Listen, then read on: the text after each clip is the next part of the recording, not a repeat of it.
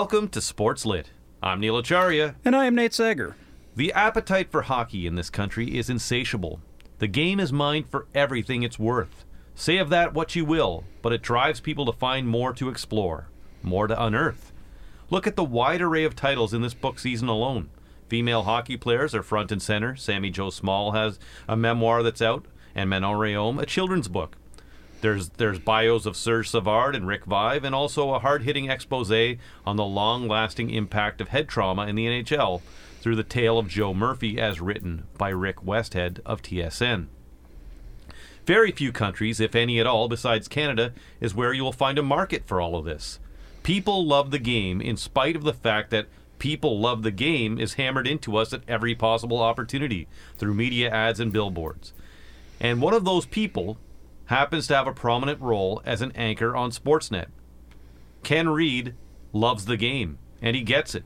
He is a purist and the kind of guy that me and you, Nate, can relate to. Yeah, note the time and place. Neil Acharya said I related to another well to another human being. It's another first in 2020.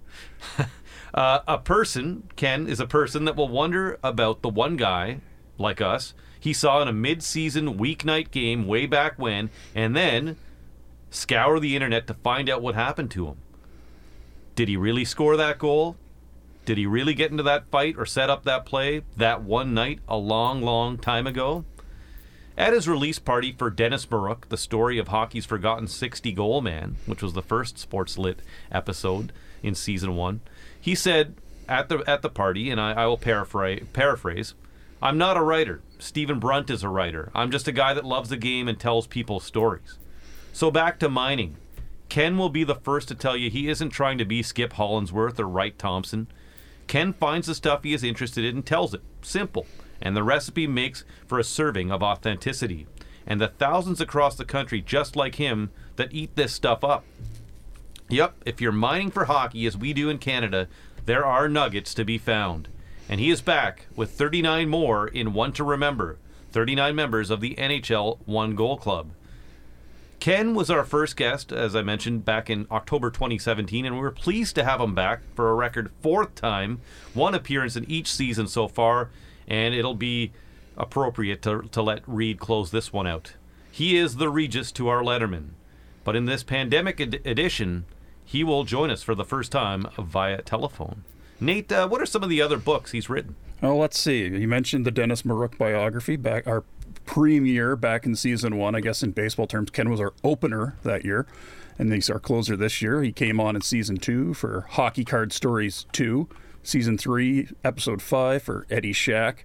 And then his other two books that you know predate predate us starting the podcast, of course, were your first hockey card stories, and of course, One Night Only, which is uh, was guys who played one game in the NHL and one game only.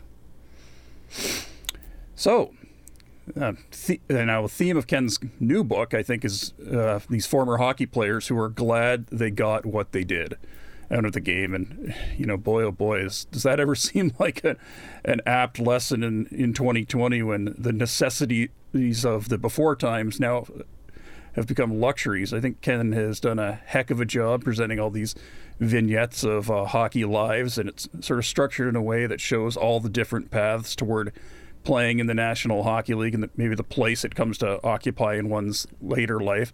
Because, you know, Ken's got the guys in there who were organizational so- soldiers who toiled away for years in minor pro. And then he's got the guy who had, you know, the high, high, high potential and team teams invested a first round draft choice in them, but then it just didn't pan out for whatever reasons. Because you know the people who are the best players at age 18 don't always become the best players at age 25 or 30. It's just the way it happens. Uh, and like you said, Neil, Ken, I think writes for the reader who's a fan of all hockey. Now, I don't want to take this into us versus them framing, but you know, a lot of fans they only follow you know the big league and their favorite team, and that's fine. And that tends to be the most uh, reachable market for book publishers. But there's you know the smaller group that you know look at the game at many levels. You know that fan who you know will, who will once it's medically safe to do so again, venture out on a cold winter night to watch a junior or a Canadian university game among a couple thousand or a few hundred diehards. So that group's uh, they're not few, but they are far between. But you know I think Ken has found a common thread in relating the perspective of one goal club members. And I'm not sure if the other big four North American leagues have anything that kind of is like the distinction of scoring just one goal in the NHL. I mean, obviously, a basketball game has so many scoring events. Football, you know, sort you know, has that the fat guy touchdown. You know, when some big behemoth, you know, 350 pound lineman scores, you know, on a freak play like tackle eligible pass or falls on a fum or scoops up a fumble. Uh, you know, baseball has National League pitchers hitting home runs, hopefully for not much longer, universal DH now. Uh, but I don't think that has the same emotional ring to it. It just stands out because someone is doing something that's not in their job description in a team sport that has highly specialized roles. And hockey's not quite as specialized. You know, um, you know, you just you know, forwards and defensemen kind of all have the same basic skills, more or less. And any one of the 18 skaters a team dresses for a game can score a goal. But here are the guys whose first NHL goal also turned out to be their last. So, you know, imagine, you know, doing something Swedish without knowing it would be the Finnish. And that makes the, the uh, interesting angle for Ken Reid's latest book, Neil. Agreed. Now let's get some pucks in deep with the man himself after this break.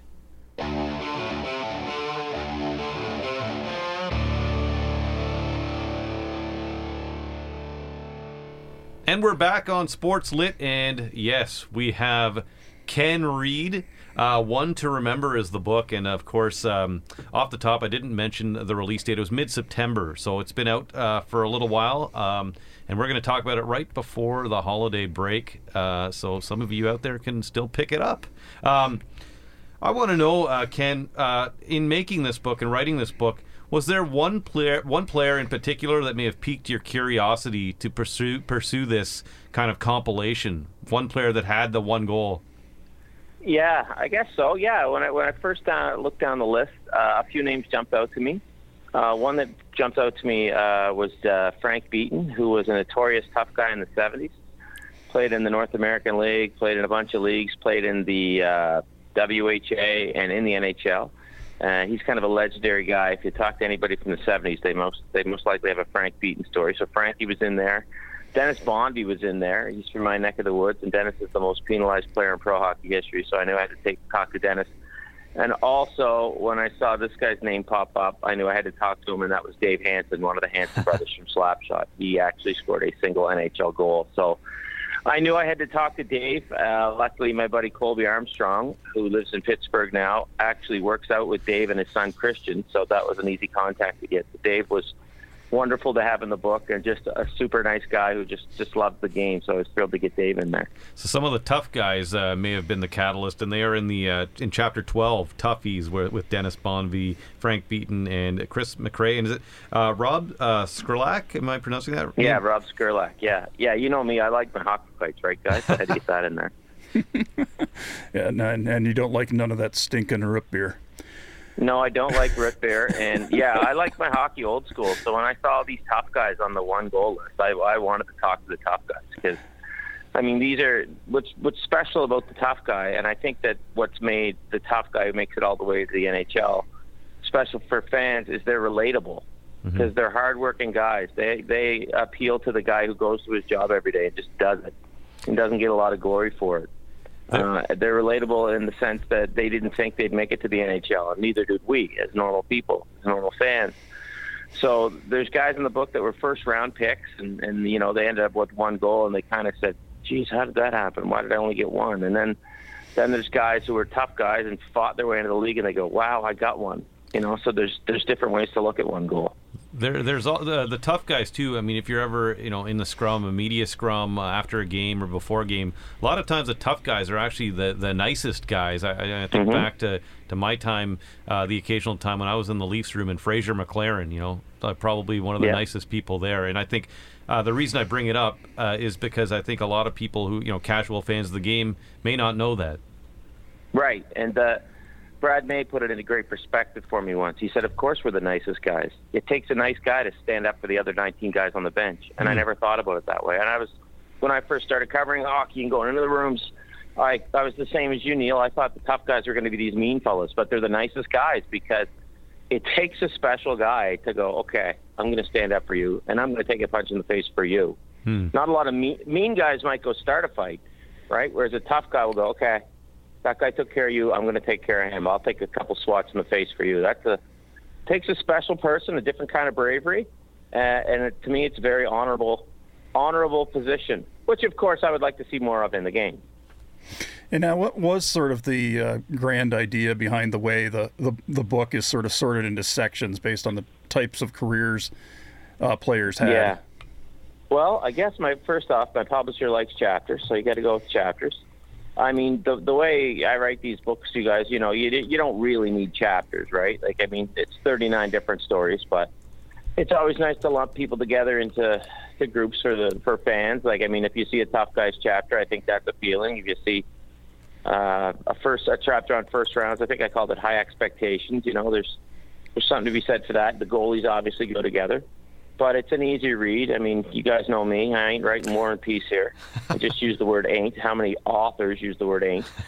so I'm just a dude who writes books, and I think my stories are kind of like if we sat down over a beer and just chatted. And, I like to think that that's what you're getting from the player that scored that single goal is he's sitting with you having a pop or a coffee, and he's just telling you his story. Yeah. How, uh, in terms of uh, your publisher, ECW Press, like, how how much uh, you know what's the what was the collaboration with them like in terms of how how we're going to market this book? Yeah they're great. They just kind of let me go. Um, I, I think uh, you guys know i know uh, given my i'm lucky through my job that i get to know a lot of people and get a lot of contacts. So a lot of times i'll just pick up the phone and call a buddy and say hey do you need a radio spot? Um, jeff Pearlman's one of my favorite writers and I follow him on Twitter, and he's always says, "Look, if you write a book, you got to market it. You got to go out on your own. You got to make calls. Uh, for some people, that's I guess uh, not the funnest part of the job. Maybe a little. I don't want to use the word not. I don't want to use the word embarrassing, but maybe a little bit of humble pie. You know, to call right. someone and say, "Would you like to interview me?" As opposed to them calling me and say, "Hey, I'd love to have you on the show." Right. So I don't mind. I don't mind asking. Oprah says if you want something, you got to ask for it. So who am I to question Oprah? So my marketing, a lot of it just consists of me calling up guys like yourselves and saying, "Hey, you need somebody on Sports Sportslet," or I call my buddy Bob Stauffer out in Edmonton and say, "Hey, you need somebody on Oilers Lunch," or you know, call uh, Sobalski out in Vancouver. Hey, you're desperate for a morning guest? Let me know one morning when somebody somebody drops out. I'm happy to come on. So that's that's kind of what my marketing consists of. Well, well, two, there's no media tour this year, that's for sure. Yeah, that's what I was going to ask you. So, I mean, was there one planned, uh, and uh, or was this kind of all conceived and written, knowing that you would have to do phone interviews? or Zoom interviews? Yeah, I mean this is this is how I've done most of my book publications anyway. I've never been uh, I don't sell enough books to go on a big national tour. Like I always say, um, you know, like Berkey's got a book out, Kipper's got a book out, James Duthie, Bob. Uh, those guys are the rock stars of the industry. That's like a Kiss concert. They just go from town to town, you know, pyro effects and stuff like that. And I'm kind of like the folk music magician who's in the coffee shop. uh, I, I really hope you like what I have to offer. I know I'm not going to sell a million copies, but I know the ones I sell, um, they tend to be well liked, and I, I really appreciate anybody who, who takes the time to buy a book, not just my book, but anybody's books, oh. because uh, books aren't, you know, we all walk around with these little devices in our hands. So I, I think taking the time to write, read a book's a special thing. So yeah, my my marketing plan uh, for this book is very much the same as, as the other ones. Uh, the only difference is I haven't done.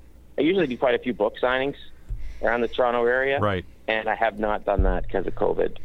Do so that that was a big difference you know, I'll tell you one thing, and we, we talked about this in, in our intro. You are like our you. This is the fourth time every season you've been on our, our podcast. You are the Regis Philbin to our David Letterman. So I will when you were this is That's all a huge honor. Well, it's an honor for us, and you, even though this is the first time you haven't been in studio with us, once you can be again, once this is pandemics is all done, we will try and arrange some some uh, fireworks or something to to have you in here and uh, make it like a rock star experience.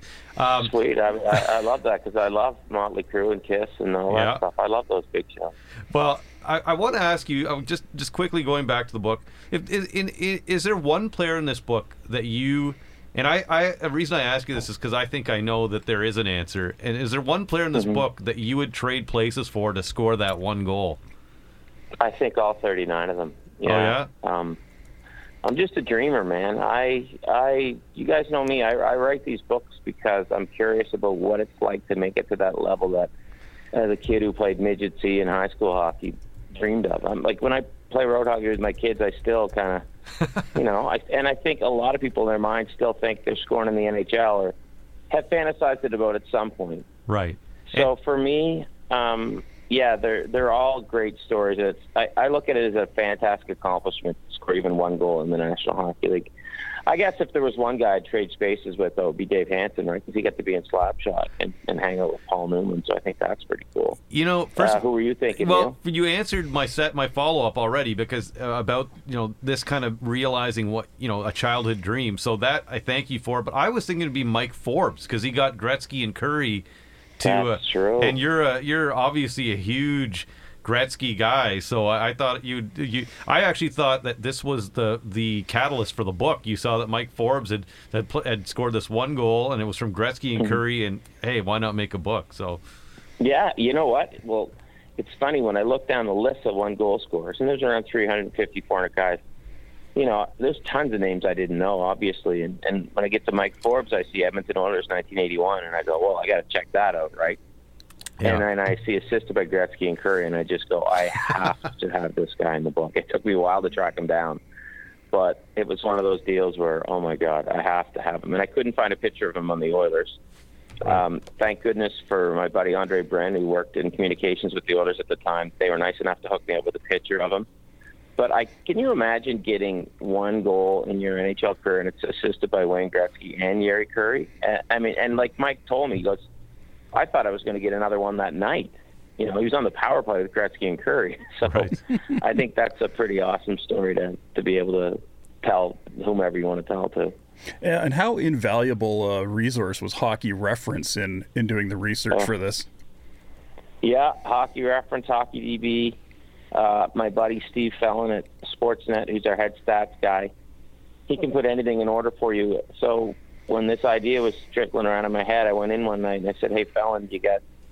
Can you give me a list of the of all the guys that score a single goal in the NHL?" And Steve's doing other work. He's like, "Yeah, give me ten minutes." Said, what? And, and then like Steve's amazing. He is the smartest guy at Sportsnet, and he comes back with this list, and I was in heaven because I just started devouring it and going through it. No, I know that guy. Oh my God, that guy. Um, You know, oh my God, you know, and who's that guy? So it was a, it was a blast. So yeah, that was that was part of the fun part too, is just finding out who was on this list, and then by calling these guys, just finding out who exactly they were because that took me in a, in a lot of different directions I didn't think I'd be going in either. Around when was this? Like, well, did it start with you going to Steve in a certain year, uh, Steve Fallon? And, Yeah. And when was that? Is that kind of how the book started? Yeah, I guess it would have been. Well, it was kind of like a loose. It's a loose follow up to One Night Only, right? Those Right. Guys, One Night Only is about guys who scored one goal. So One Night Only came out in around 2016. So I, I, well, I was writing this book, one to remember when I got the offer to write Eddie Shack's book. Right. So I was kind of right in the middle of this. I'd say this idea probably came up about three years ago. So Okay. that's that's and you know I, I was curious to how many guys there were because I didn't know. And when Felon gave me the list, I said, okay, that's there's enough guys to cherry pick 39 from that. So yeah, so I was writing this, and then I had the offer from Frameworth to Brian Aaronworth to write the book with Eddie Shack, and hmm. I definitely couldn't say no to that experience. No. So this one, yeah, this one went on hold for six months while I, I wrote Eddie's book and promoted Eddie's book, and then right after uh, Christmas last year, so about 12 months ago, I got right back into finish finishing this one, and I had it done by May. And the way we went with, uh, is that math right? Yeah. Yeah, something like that. I Um, don't know. well- There's a lot of math in there. Two things before I, I know Nate's jumping in with a question, but two things. I was going to ask this later on, but since we're on topic, that you brought up two two names that I was going to ask you about at some point. Um, the first, I will say, I guess Steve Fellon. You talked about him uh, a lot and who he who he is. I've worked with Steve twice uh, as well at the Score and at Sportsnet. So um, yeah. Yeah. to just tell the people why he's so invaluable, kind of what he does at Sportsnet and, and where they may know him from? Because I think on Twitter he handles Sportsnet stats. I think. Yeah. Well, Steve's one of those guys that doesn't get any credit, right? Like, Right. Whenever people watch TV and they watch the anchor, they either think the anchor's a genius or an idiot, right? You either screw up or you're brilliant. Um, a lot of the times we're neither. We're probably somewhere in between. Now, I like to think I know a lot about hockey, and I know a lot of anchors who do, but when you just hear this a weird stat just pop up on the air, or I'll suddenly say, you know, that's the first time that uh, that uh, you know Auston Matthews is that's the first lead to score three in a period since Mats Sundin did it, and blah blah blah. That's Fallon. He can get those stuff, those things instantly, those stats instantly. Part of me thinks it's just in his head, and then he looks it up and confirms that he's the smartest sports guy. He's brilliant, and yeah, he runs our Sportsnet stats Twitter account, which is fantastic, and he's funny as hell too in real life, you know. Uh, but yeah, he's a beauty, and when I go into work and, and you need anything, it's so nice to know when you're when you're on an anchor desk, you're not alone because you got Steve Fellon behind you, and you got your directors, your editors, your teleprompter roller. So he's one of the guys that totally makes the place roll, and he's absolutely brilliant, absolutely brilliant when it comes I- to sports. I remember 2019 when the, the, the I think it was Game Six of the Bruins Leafs uh, was shifted to an afternoon game, and I was fuming Mm-hmm. because I knew the Leafs would lose an afternoon playoff game. I, and I think I messaged Steve and I said, you know, I want to know their record, the Leafs record in afternoon playoff games. Like you guys should do something about that. I don't know how. I, and he's like, oh yeah, we did that already. I, I figured. I Oh like, yeah, he's yeah, yeah, he's way ahead of everybody and everything. It's yeah, it's like when the good thing about Felon is when you're doing a game, you go in like so say the say the Leafs are playing the Habs, we go in armed with a stat pack for that game that Felon and his guys have written up. Hmm. So when I come on, I'm like, okay, they've won seven of their last eight against Toronto. That's that's not me doing that research. That's all Steve and his guys. So I'm extremely thankful to him. And, and you do thank him in the book. And also, uh, Eddie Shack, you came on December 17th of uh, this year, I believe. Uh, no, sorry, last year. Sorry. And, and, and um, yeah, you, you, you, you talked about the experience with Eddie. And obviously, since then, Eddie has passed on. So I just wanted I to, to, I mean, we obviously we talked extensively about that, and people can go back and listen to that episode um, if they want to. But just in the time since, I mean, uh, were were you aware that when you when you put that book out that Eddie was was sick, or or did that kind of come suddenly? And and and yeah, I mean, how did you handle that? Because after you write a book about a guy and spend that much time in his garage, I imagine it's it's got to affect you in some way. Yeah, well, we had such a great time together, right? And we just, I mean, Eddie had battled health issues before, but he was rocking and rolling. And then uh, in January, he was diagnosed, and boom. I mean, the thing can come quick, right? The big C. And it did. And he passed, and that was, uh, it was sudden. Uh, he, you know, he had moments where it looked like he was coming back and moments where it didn't but uh, there's a guy that lived his life the way he wanted to live it, and I get to speak to him one final time, and I mean that was that was that was a thrill to get to say goodbye to him. But uh, yeah, he was a special guy, and it was just like Eddie made such an impression on so many people, and he always gave them that moment. Like when you meet Eddie Shack, he gives you the moment. He doesn't just you know, like you'll come away with a story, and he gave me so many moments in the the time we had together. Like I look back now, and I think man, what an absolute gift I got to to hang out with with Eddie Shack. I mean, how many people would love to do that? So, yeah, it was fast, man. Like, and and, and what gets me about it is, you know, he was in Halifax hanging out with my dad. And you know, he and I were touring around everywhere in Toronto. He was on the road, and he he loved getting out. He loved being busy, Mm-hmm. and that was I don't want to say his last hurrah, but it, it gave him a, a lot of joy just to be out there again and to be out there consistently making people smile, uh, saying what would be deemed by a lot of people as inappropriate and politically incorrect, but I would deem it as Eddie being Eddie. And it was almost like it was his way to just kind of get in one final lap. And I I cherished all the time I had with him. I, I consider myself very lucky. Did- and get to know him and his wife Norma was very special. Did you uh, did you learn anything about marketing going forward uh, through because he is a marketing genius? Yeah, I sure did. I learned that you hustle. And it's funny when I was saying, you know, you market these books by calling up and asking, and Eddie was never shy, man. So yeah, if Eddie would he'd do anything to make a buck. He loved it. he loved he loved the hustle, right? That Right. was his thing. I think he got just as much joy out of selling Christmas trees as he did out of playing in the NHL. Like hmm. he he loved just the the challenge of turning one dollars into two dollars, Right. and he turned one dollar into a lot of dollars. Yeah. So yeah, that was that was a blast. Just just a man who would just was he would do anything for a laugh, and he'd do anything to make a buck. He was a great fellow. Now, sort of a semi 90 degree turn here. There was that article mm-hmm. you had in the Toronto Star a few days ago about, you know, having depression and finding help.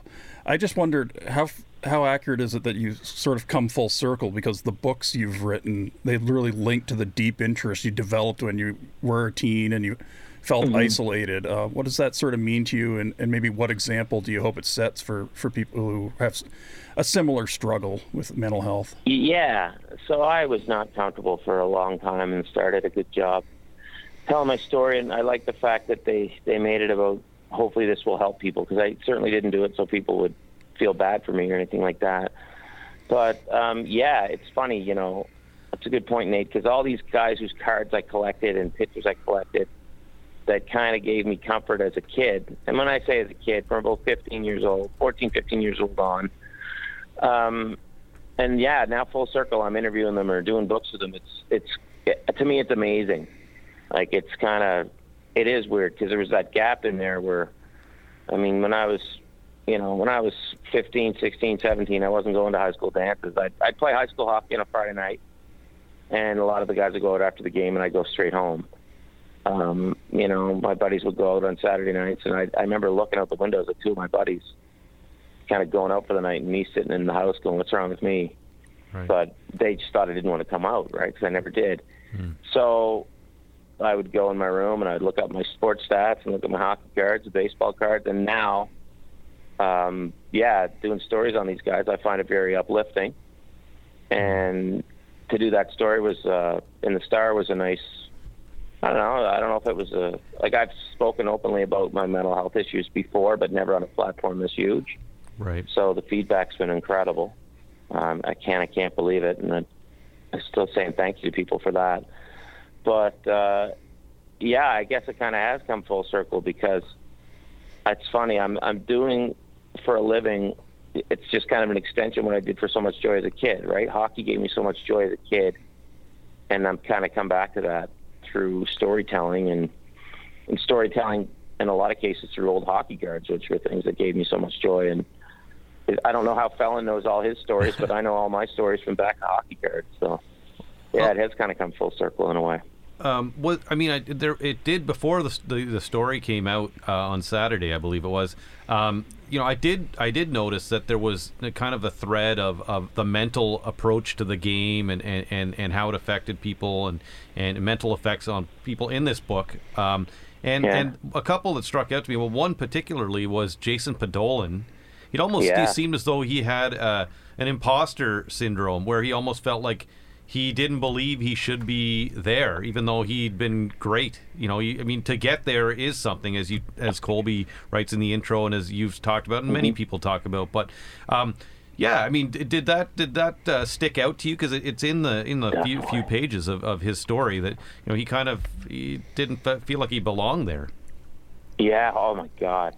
Absolutely. When I was talking to Jason, I was kind of going, "Oh my God, I can relate." Not on a hockey level, but on a personal level. And uh, yeah, he's a first round high pick, traded straight up for Kirk Muller at one point in time, and you know he's told when he gets to Toronto, be at practice tomorrow, but he needed more to be told more than that. So.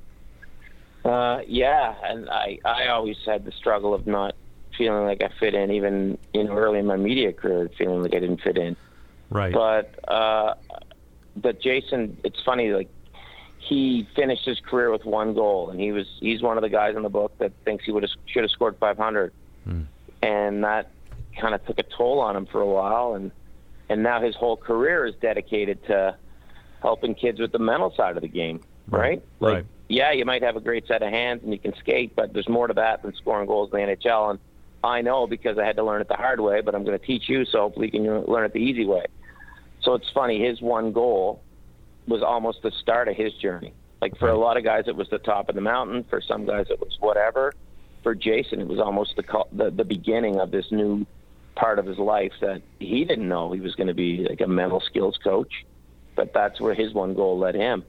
Uh, geez, for other guys, it was into science or or being a doctor or being a hockey scout or a coach or whatever. And, and for Jason, it was it was quite a turn. And it's it's actually a, Jason's one of my favorite stories in the book. I was actually a guest on his podcast, and mm. he's uh, he's he's got he's got a company called Up My Hockey, and he's just talking to people about not about tight turns and F1 in the corner followed by F2. He's talking about what goes on between your ears with mm-hmm. the game, which is something that for most guys in this book wasn't part of the game back then. It, it, it may be hard to fathom for some people out there, but you know, there's you know people at the top like yourself or Jason Podollan or even like let's say Heath Ledger in Hollywood, someone that you know knowing that mm. you're kind of everyone sees you at the top, but to have that person think, hey, maybe I shouldn't be there. That's that's I mean that's profound. I think I don't think a lot of people would yeah. would ever imagine that. Um, yeah, so. everyone's full of doubts. I think mm. at some point in their life. Um, I think the more we talk about it, the more we realize that everyone's mm-hmm. kind of going up against something, and no matter what you see on the outside, um, you only see the surface, right? And you don't know what's going on with someone until they tell you. Right. And for me, everyone just saw the surface for a long time. Mm. Uh, and my parents didn't even know, right? Like, dad's like, geez, he wasn't in his room that much. And my mother was like, yeah, yeah, he was. and, you know, I had to tell mom, you know, it's nothing you did. Right. Right? Like, you, no one knows unless you tell them. Right. So hopefully people that are struggling will just speak up and and tell someone and then uh, that person can point them in the direct, right direction because it's it's great to talk to people and but you know there's professionals out there to help you too. Uh, I think I used the analogy in the book uh, like a leaky faucet. You can try to fix it yourself, but you should probably call one of their professionals. So right. get a, get a pro if you can. Yeah. Now, yeah, yeah. That, we now about the, you know, we talked about you know the head part of hockey, but but about the body. Yeah. I know uh, your colleague yeah. Brian Burke. He, he, wants a shorter regular season, or at least said so in his book, season four, episode five, by the way. now, what's striking with me was how many players you spoke to related how a European or a KHL schedule, which is fewer games than the NHL regular season, is mm-hmm. easier on the body. Is that something we should be, you know, paying a little more attention to in North America? Uh, maybe, but I also think over here we're so driven by the buck, right? So more games here means more gate revenue, more TV revenue, and the players it means higher salaries. I think it, uh, saying uh, fewer games is easier to say when you're done playing. uh, as an active player, you probably want as many games as possible. You may not like it some nights on a Tuesday night, and you know, in a rink you don't want to be in, but it's contributing to your bottom line. But perhaps we should consider it. Yeah, I mean, is it? I'm thinking of a guy like uh, Richie Regehr or Matt Higgins in the book. And Matt was physically just couldn't handle the NHL, but then went on to play for a number of years in Europe. Uh, Richie Regehr in the book, and I never knew this, was told me he was offered to come back on a one-way deal with the Flames, and just thought, you know what, I'm cool staying in Europe because I'm not getting smashed into the boards every night. uh, you could also argue now, I guess, that the game isn't as physical as it once was. Uh, so perhaps it's not as punishing, but a hit's a hit. I don't. If there's a hundred in the game or one, and you got you're the guy that takes the one, it still hurts. So yeah, I mean, I think fewer regular season games would make for a better product, but I think the argument would, on the other end, would be, well, you have to tell. So so let's say you cut the schedule by 15 games. So that's what about uh, 17.5% of an 82 game schedule. I want to do quick math players all going to line up for a 17.5% decrease in salary. I don't know how you put that one by them. So there's, uh, it, it always comes down to follow the buck, follow the money, isn't it? Yeah, for sure.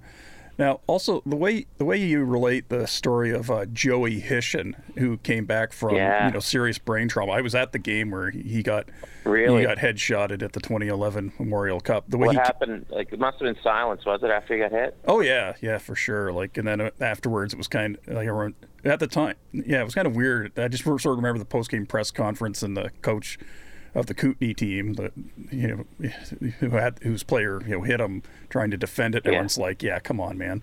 but Yeah. the way he sort of came back from that and scored, you know, got his one goal in the NHL and then you know transitioned into a post-playing career. It reminded me of that ball player John Kruk who retired on the spot when he became a 300 career batter. To what a- like he's just like he got Wise man, John Kruk. yeah, yeah. Was it what was the story? John Kruk once was it? What was it? He saw a deer or something while he was in his hot tub and shot the shot shot the deer. Just picked up his hunting rifle and shot the deer while he was hot tubbing. And, That sounds about right. Yeah, that sounds about right. yeah, I, I was just won- Yeah. I, sorry, Nate. Go ahead. yeah. I was just just wondering uh, how much is it valid to believe that Joey Hishon just wanted to like prove his point that yeah he was uh, an NHL talent and he just wanted to but he wanted to move on to his next career as quickly as possible without you know hmm. sustaining any you know long term you know head trauma. I think you could argue that. And I thank my buddy Derek Wright at work for contacting me up with Joey Hish. And Derek did a great TV story on Joey a few years back. But yeah, I think that there's probably a, a part of him that felt validated. That like, I mean, to come back the way he did was in like incredible. I mean, for 18 months he didn't move, let alone play hockey. You know, you're sitting in a dark room. But I think, yeah, I think in his case, I think it's probably validation that one goal and I think maybe more so to, to prove that he was an NHL or to prove that he he could do it as a person, right, and not be destroyed by that hit. Uh, Joey's a first round pick, right? He's a guy that you when you watch him in junior, you would have bet him scoring a lot, but things happen in the game of hockey. But uh, yeah, to, to come back, it's definite. I think that goal is definite validation for his hockey career uh, and for the mental side, have him saying, you know what, I can I can take a lot and, and still come out shining. And I, I love the picture we use in the book too, because it's not a picture of Joey's face; it's a picture of him high fiving all his teammates. And oftentimes, the goal, a single goal, will mean more to your teammates than it did to to the player. And I, I, I'm sure a lot of Joey's teammates were smiling that night because they knew what he'd been through.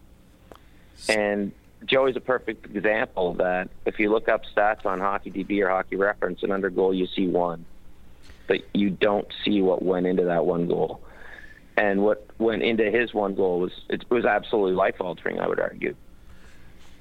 in in terms of Matt Higgins, um, there, there was a quote uh, that that he a part of a quote, the last half of this quote that that stood out to me, and he says, you know, after talking about his injuries, he says the biggest thing for me was I got a chance, I got fifty some games, but my body was just never really meant for the NHL. So I thought, like at the base level in this book, I mean, how many things can uh, you know come together? cosmically to make it a lone goal or uh, a lone game or a hundred goals or 500 games. It it just seems to be, you know, in this case, the way Higgins describes it, it's just his lot, I guess. Exactly.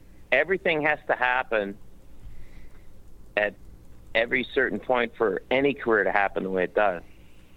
So it's amazing to me, like, you know, a, guy like Matt Higgins, who's a decent sized guy, uh, bigger than a Wayne Gretzky, couldn't handle the physical toll, but a Wayne Gretzky could. Right. So what? So Wayne's instinct, obviously, and be able to force out of the play made a huge difference. Um, look at a guy like Wendel Clark, right? Immensely popular for the way he played, but the way he played is going to lead to to back issues, to to shortened seasons at some point. But if he didn't play that way, he wouldn't have been Wendel Clark, right? Right. So, I mean, if Matt Higgins didn't play the way he did, he wouldn't have been Matt Higgins. Now, Matt still went on to a great career in Europe when it was all over, and he got his chance, as he said, Right. and he got his goal. And, I mean, th- there's so much that goes into just one goal. There's so much that goes into 500 goals. Right. But I think I think most guys in the book realize that yeah, this was their lot, and that's how it played out. I mean, there's only one Wayne Gretzky, right? Right. There's not everybody's a Hall of Famer. I mean, there's you know, there's Danny Gallivan, there's Bob Cole, then there's everybody else. Right. So I'm like the guys on the book. I'm just happy I'm part of the everybody else crowd, and I'm in that, that community. And I Uh, think a lot of the guys after time realize, you know what, I'm I'm part of this, and that's still special. Well, and speaking of those guys, I just wanted to throw out uh, a few names, and I'm glad we kind of covered uh, some of the names in the book so far. So I'm gonna I'm gonna throw out three more and just basically mention their name, and, and you can give me something the first thing that comes to your mind about them. And Yeah, uh, okay. And I I, I think we've uh, pounded the Kingston drum a lot here this season, Nate, and uh, because of that, I chose uh, the first guy as Scott Metcalfe, who uh, played for the Kingston Canadians. So tell me about Scott Metcalfe.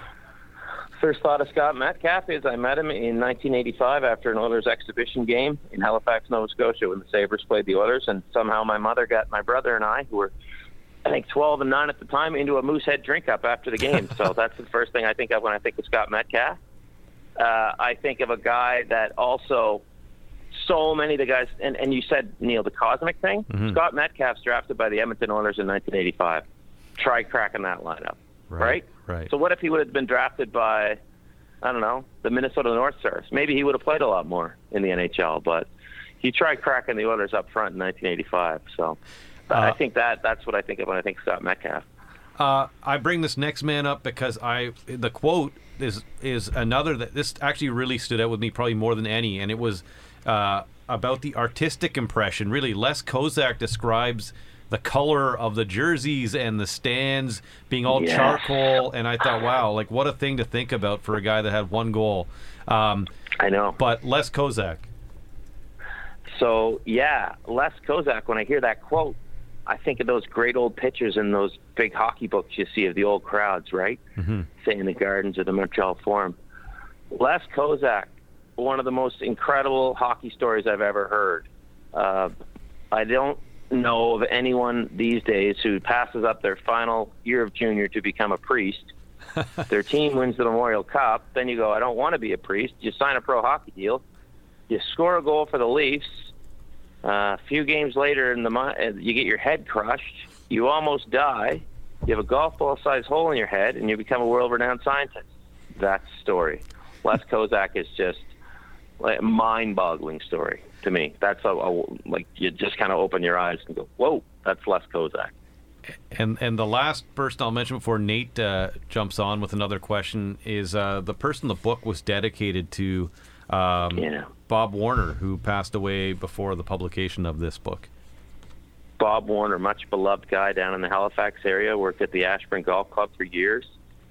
Um, was so thrilled to have him in the book, and then yeah, kind of right before we went to print, he passed quickly. So I was honored to dedicate the book to Bob. He's in the St. Mary's University Hall of Fame, um, and uh, yeah, was, uh, he was quite forward to looking forward to reading it. So I was, was that was, uh, that was just a little sad when he passed away. Yeah, and since we can connect everything to everything, uh, uh, uh, my when I think of St. Mary's University in hockey, I think of uh, Brett Gibson, who a guy from Gananoque who starred there in the early 2000s, is now the since we can always connect everything to Kingston, the coach at Queens, and then you're mentioning uh, Oilers Oilers pick picks from that era when the Oilers basically drafted 21st overall every year. Another one was Peter Soberlak, who never got to the NHL because of injuries, but did uh, Wow. is now a mental skills coach for the Kamloops Blazers, similar to There you uh, go. And was- what was, Jason uh, doing. Was Trevor Steinburg from Kingston or Cornwall? Ah, no, Trevor somewhere there. Steinburg is from Moscow, Ontario, which is up somewhere north of Napanee. Yeah, but yeah, Steiny's from that area too. That's the area. That's the area. Yeah, my cousin lives in Napanee. Steiny's a beauty, man. I I first met Steiny when uh, I was play-by-play guy in the Maritime Junior A Hockey League, and Steiny coached uh, East Hants. So he's doing well now, scouting for the Kraken. Got a Oh. scouting gig gig with the Kraken. So way to go, Steiny. And not the not the only uh, former uh, university hockey coach doing that. They also hired uh, Chris McDonald as this amateur scout, and he was the coach at Queens when uh, the play-by-play And- and color commentator team on the radio were a couple of miscreants named Neil Acharya and uh, Nate Sager. Wow, and they've went on to greatness too. And keep your eyes open for Steiny's son, who I believe is playing at Cornell. Oh, nice. Now, Yeah. now, now, I was supposed to wondering. You know, Sportsnet these days, you're doing a you know a segment that covers cards. Uh, I wonder, Yeah. you know, obviously right now everyone's getting really creative with ways to, fit, you know, fill the show, and there's a lack of live sports. How how much do you hope, or how hopeful are you that there's still a, a place for that when the NHL gets playing again and everyone's playing a full ske- full schedule? Yeah, I think like you mean for getting hockey card content on the shows and stuff like that. Yeah, the, the I stuff that's think- really the character of the game, I guess. Yeah, I think once the the games start up again, um, we'll get back into the flow of things as per usual. But I do hope uh, that that, and I trust that creative side in everyone will stay alive because we have had to find ways to fill our time. But man, I just hope come January 15th we're back talking about getting pucks in deep again and no escrow and CBA. Uh, I miss, I miss doing hockey highlights, man. I miss watching games every night. I love the game and uh, it's just enough. Let's get her going. But uh, first and foremost, I hope we're all healthy. And when that vaccine shows up at my door, I'm going to funnel it. Remember how I used to funnel beer back in the day? I am doing that. I can't wait for that stuff to arrive. Now, what is your cart, cart? What is the count now for your for your card collection? Last I read was forty thousand. Yeah, I got way too many. You know what? I just had to find a card right before you guys called, and I I was saying to my wife, I've got to organize these things. It's a mess.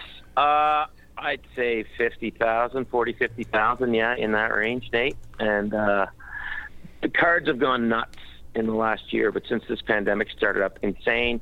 Uh, the amount of people who've contacted me with Gretzky rookies thinking they're millionaires is nuts. Uh, I'm breaking a lot of hearts, saying, no, see that giant crease? That's going to impact the price. So, well, but it's wild, and I'm glad to see – people back into card collecting. There's stuff selling now, and Neil, you know this through your brother. There's stuff selling now that I thought would never sell again in the history of mankind. So, well, good on people if they want to collect it.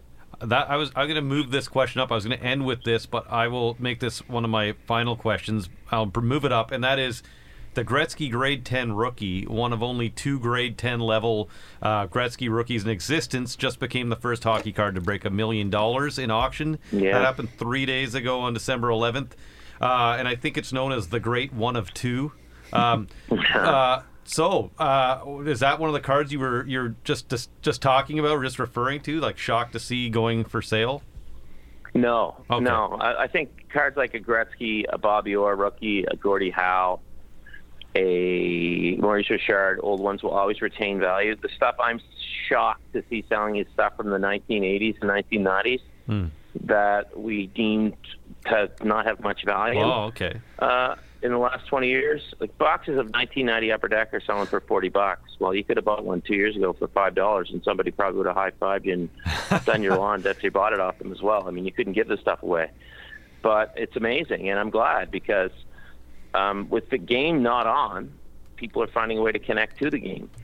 Uh, but basketball cards are going insane. Baseball cards are going insane. So I think a lot of people are looking at it as an investment vehicle, which a lot of people obviously looked at it that way in 1990. Turned out well for some, not for most.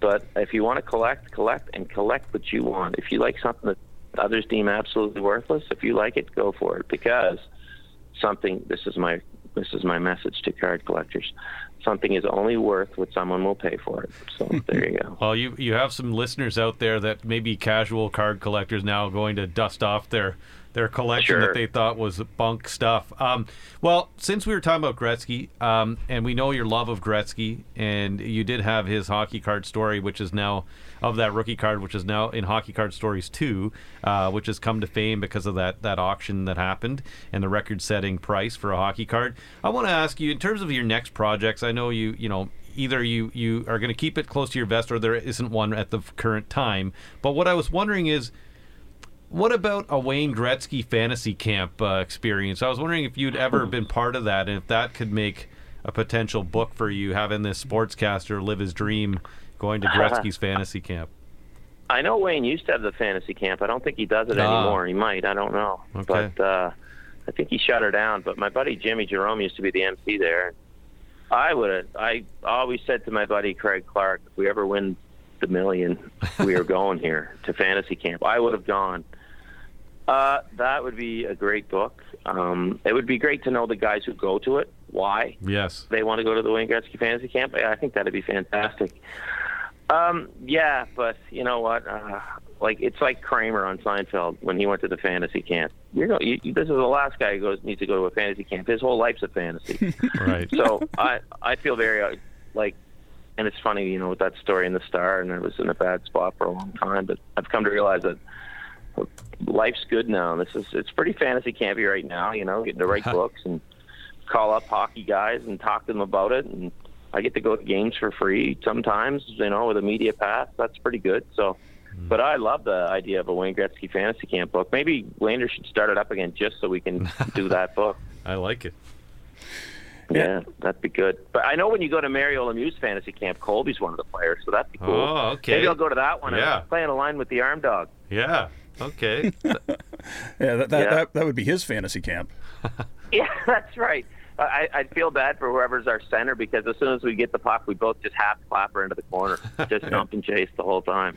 Yeah, maybe it would be I, I'd dump it in soft, right, so he could line somebody up. maybe it'd be like the old '70s Habs, like Lafleur and Shutt were the wings, and they called them the donut line because they had no center because Scotty Bowman just, you know, plugged and played whoever. Yeah, yeah. Whoever got plugged and played with us wouldn't be too happy. uh, our Corsi wouldn't be good, right? Because as soon as we get the puck, we just dump her in. I'm trying to actually get a Jim Corsi uh, Quebec Nordiques throwback jersey. So Oh wow, that'd be wild. my brother's That'd trying to. My brother is working on that. Now you are a, like a, a, a hockey purist, but I don't think you necessarily live in the past. How would you sort of define your your relationship status with the NHL game as it's played these days? We've, we've kind of touched on that a little through this conversation. Well, thank you for not thinking I live in the past. I certainly think I do. Um, I think the game's uh, well. I think the game's overcoached, but I think every sport is overcoached now. Um, I think the game is, and I hate to say this, but too fast. I'd love to see the red line back in, but I think the players have never, ever, ever been as skilled as they are now. It's disgusting what kids can do with the puck. Um, the amount of skill they have is is off the charts. Um, there's you know like the thing about hockey for me is I always want to see it get better, and that's because I love the game so much. Like I can go to a you know golf tournament just watch it, right? And I'm not thinking, well, what's that club made of? Like when I go to a hockey, you know, when I go to hockey, I'm kind of analyzing it. But no, I I love I love high offense, high hitting, the odd scrap.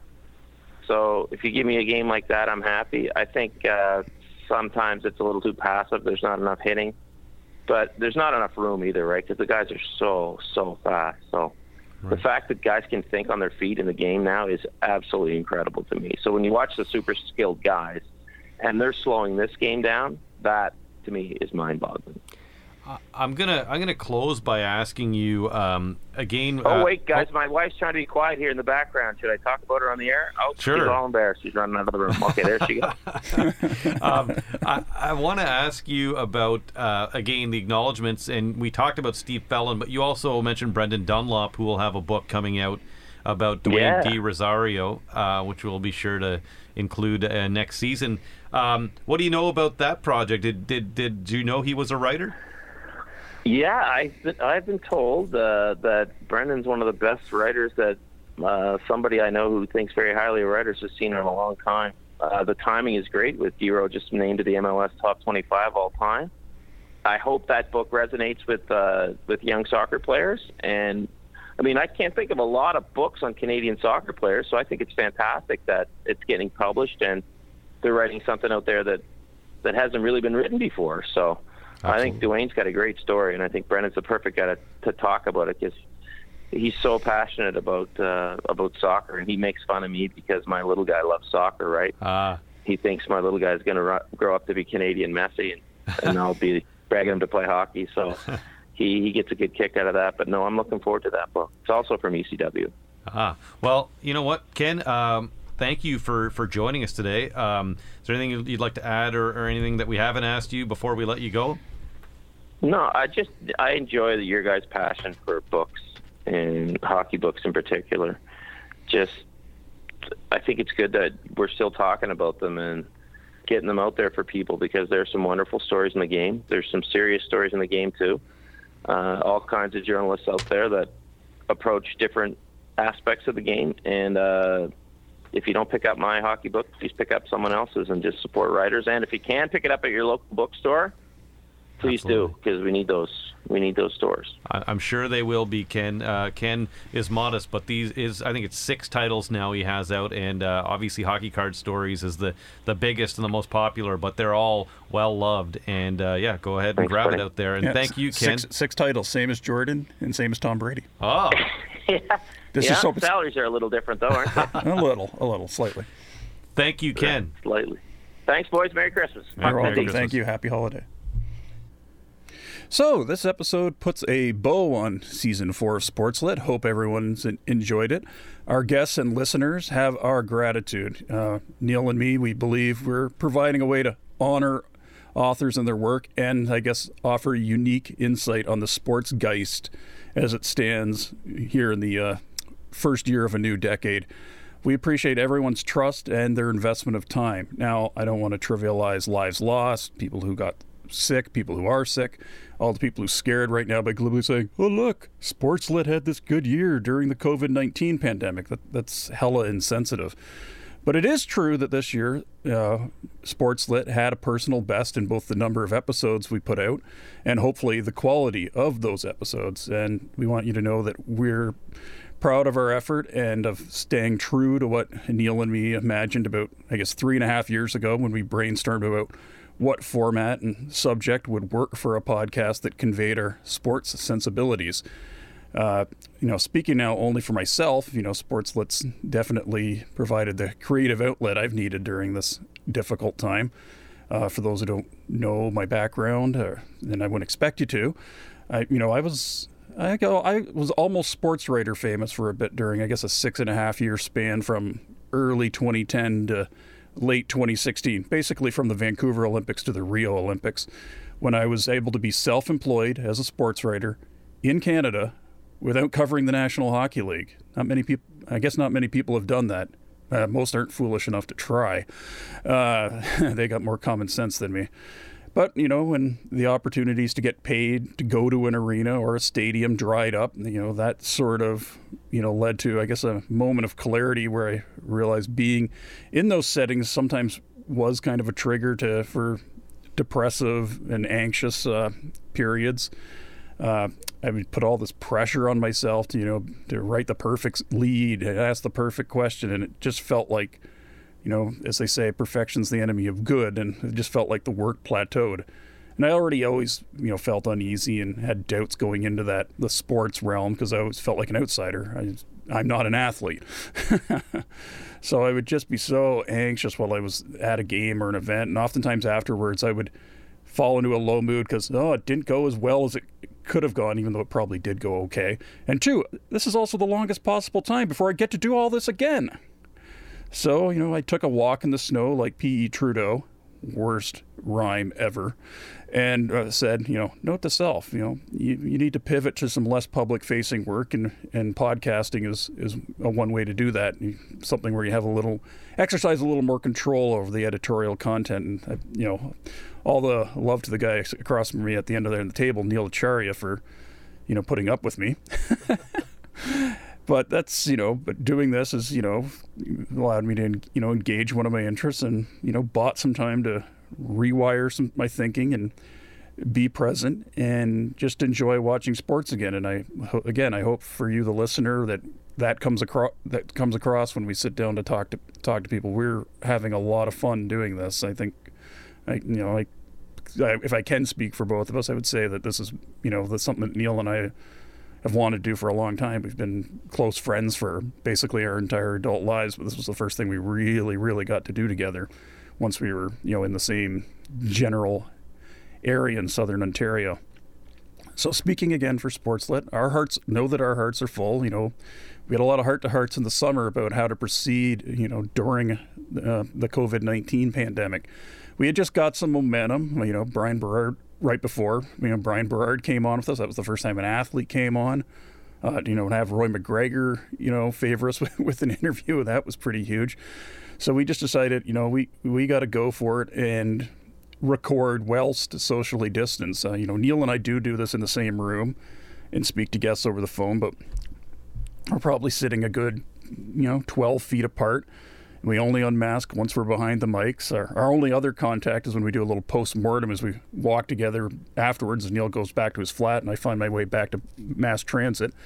My glasses actually fog up fiercely when I'm masked outdoors. So basically, Neil has to be my like eyes when I'm walking with him, you, you know, along with usually being my conscience. and as if he doesn't, you know, pump my tires enough al- already. So thanks in huge part to Neil networking to book the guests. We've managed to keep it going. you know, I got the easy job. Just uh, read and prepare. We definitely expanded our depth of field this year with all the guests who graced us with their, you know, perspective. It's obviously been a long year for everyone, but we built some momentum, and we want you to know all of you have been part of that by, you know, listening, linking, liking, rating, retweeting, and subscribing. And you know, pretty pleased with uh, Sugar on Top. Keep it up. and our guests also deserve a shout out.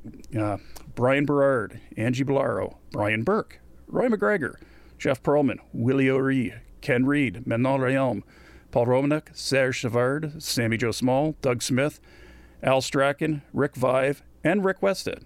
It's a pretty good group.